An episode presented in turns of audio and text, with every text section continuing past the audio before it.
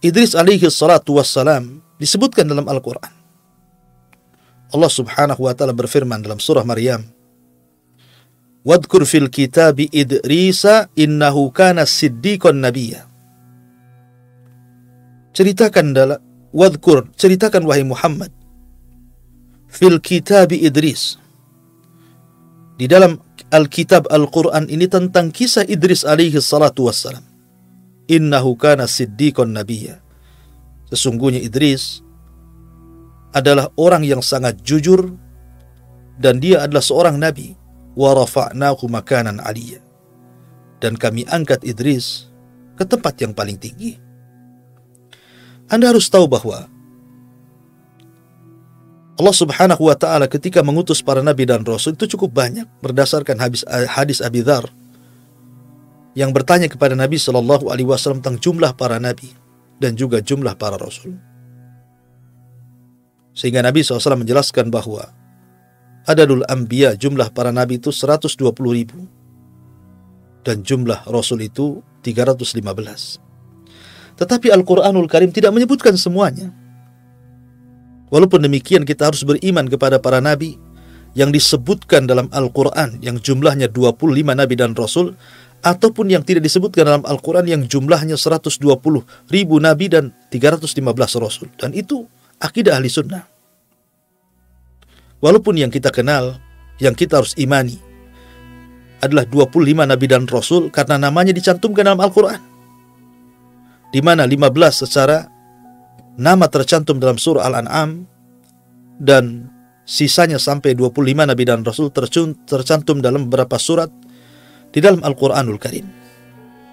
Lah para nabi ini ada yang dikisahkan secara utuh, detail, lengkap seperti kisahnya Nabi Musa alaihi salatu wasalam dan itu kisah terbanyak sampai Allah sebutkan 133 lebih tentang kisah Nabi Musa dalam Al-Quran.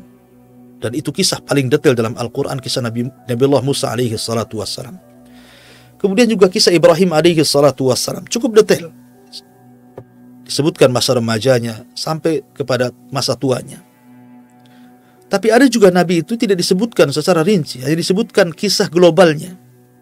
Seperti kisah Nabi Saleh, Nabi Shu'aib, dan nabi-nabi yang lainnya. Tapi ada nabi juga sama sekali kisahnya hanya cuplikan saja. Seperti kisah Idris tidak disebutkan bagaimana masa kecilnya, masa remajanya sampai tuanya. Hanya Allah mengatakan wadhkur fil kitab Idris innahu kana siddiqan nabiyya wa rafa'nahu maka Ali hanya isyarat saja. Sebutkan ya Muhammad di dalam Al-Qur'an tentang kisah Idris.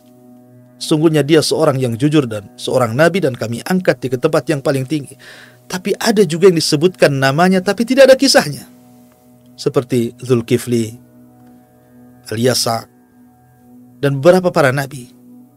Walaupun demikian tetap kita mengacu kepada Al-Quran dan Sunnah yang sahih tentang kisah para nabi dan rasul, walaupun disisipkan tentang kisah Israiliyat, tentu kisah-kisah yang tidak bertentangan dengan Al-Quran dan Sunnah, karena Nabi Shallallahu Alaihi Wasallam bersabda hadithu am bani Israel wala haraj. Ceritakan tentang kisah bani Israel dan itu tidak mengapa selama tidak bertentangan dengan Al-Quran dan Sunnah. Ada perselisihan para ulama tentang siapa Idris. Ada yang mengatakan bahwa Idris itu adalah Ilyas. Jadi Idris dengan Ilyas itu sebenarnya satu orang. Ada yang mengatakan Idris, ada yang mengatakan Ilyas. Sebagaimana Imam Al-Bukhari menyebutkan dari Abdullah bin Mas'ud radhiyallahu anhu dan juga Abdullah bin Abbas radhiyallahu anhuma anna Ilyas huwa Idris. Oh Ilyas adalah Idris menunjukkan bahwa Idris dengan Ilyas itu satu orang sebenarnya. Dan dari Anas bin Malik radhiyallahu an dalam peristiwa Isra dan juga Mi'raj ketika Nabi SAW kan berjumpa dengan Idris maka Idris mengatakan kepada Nabi SAW marhaban bi akhin salih wan nabiyyin salih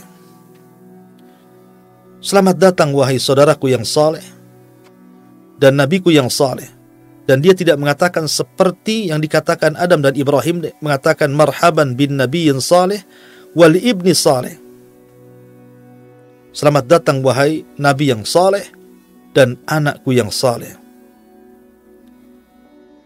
Maka ini juga cerita bahwa Nabi SAW berjumpa dengan Idris.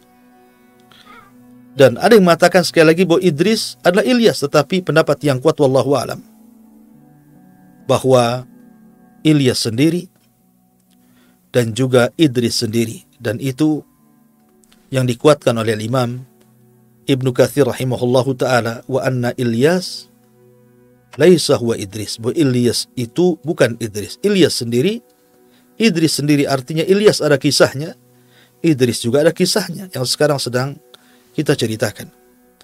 Ma'asyiral muslimin yang dimuliakan Allah Azza wa Sebenarnya Idris itu dilahirkan Ketika Adam alaihi salatu wassalam masih hidup, ada yang mengatakan ketika Adam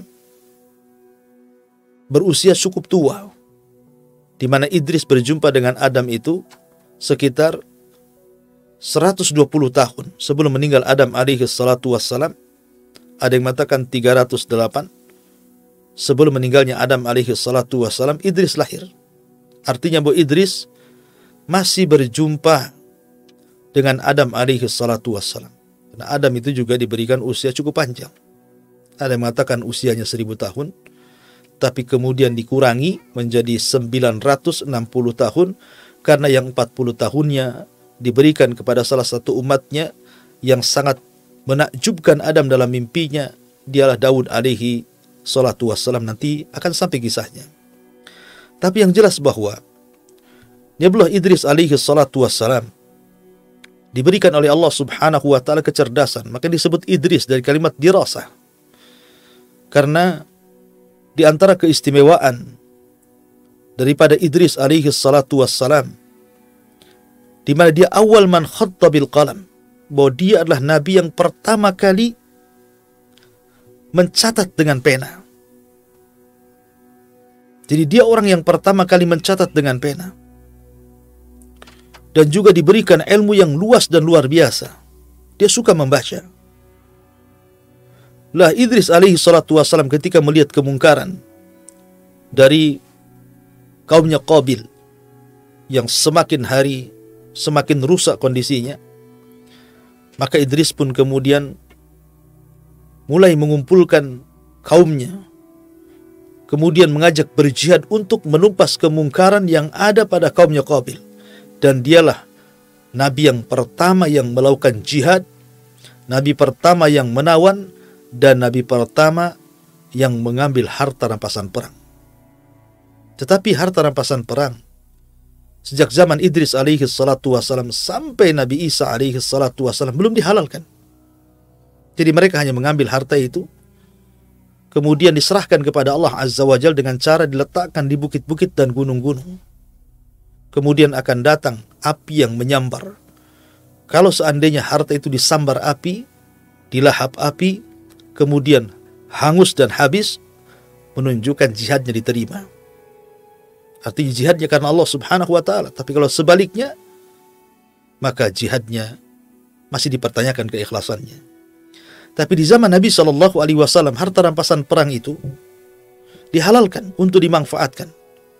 Maka Nabi Shallallahu alaihi wasallam mengatakan wa uhillat liyal ghanaim dihalalkan kepadaku untuk memanfaatkan harta rampasan perang maka Nabi SAW berhak mendapatkan seperlimanya dari harta rampasan perang, humus.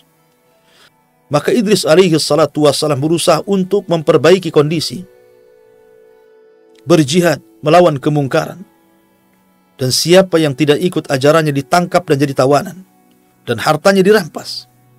Akhirnya, setiap hari banyak orang yang sadar kembali ke jalan yang benar. Dari situlah maka Allah subhanahu wa ta'ala menghadiahi Idris bahwa dia setiap hari amalannya akan diangkat sebanyak umat yang didakwahinya. Maka Idris alaihi salatu wassalam pun kemudian meminta kepada Allah subhanahu wa ta'ala untuk ditangguhkan usianya. Setelah dia mendapatkan habar, dia mendapatkan pahala sebanyak kaumnya, kebaikan kaum yang dakwahinya, maka dia ingin diperpanjang usianya supaya makin banyak lagi kebaikan yang akan diangkat ke hadapan Allah Subhanahu wa taala.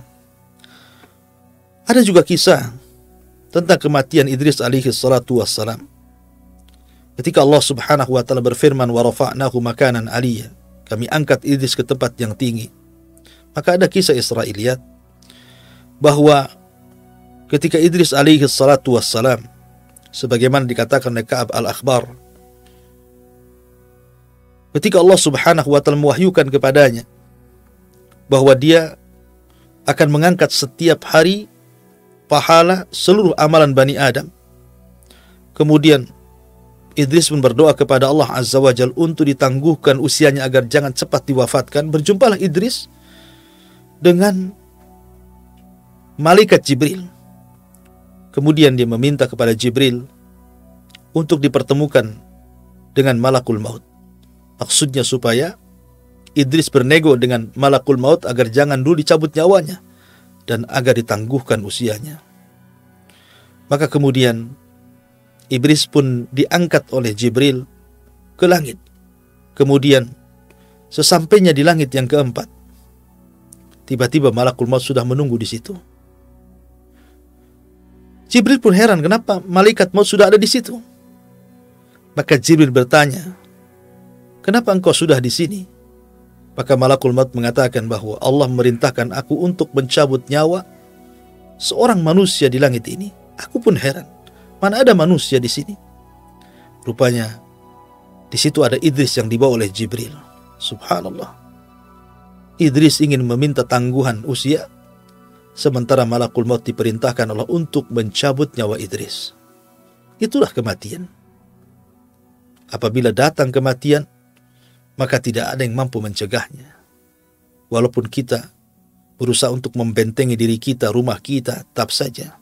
Walau kuntum fi burujim musayyadah, aina ma takunu yudrikumul maut, walau kuntum fi burujim musayyadah. Di mana pun kau berada, kematian itu pasti akan menjemput dirimu, walaupun kau bentengi rumahmu, dirimu, dengan apa pun benteng tetap saja kematian itu akan menjemput siapa pun kalau sudah datang takdirnya la yastakhiruna sa'atan wa la yastaqdimun. Tidak mungkin mundur, tidak mungkin maju. Kullu nafsin dha'iqatul maut, setiap jiwa pasti akan mati. Ada yang mengatakan seperti itu bahwa Idris meninggal di langit keempat. Dan itu makna ayat wa rafa'nahu makanan aliyah dan kami angkat Idris ke tempat yang tinggi. Tapi ini kisah Israiliyat. Tapi ada juga yang mengatakan bahwa Idris tidak meninggal di langit. Idris meninggal di bumi.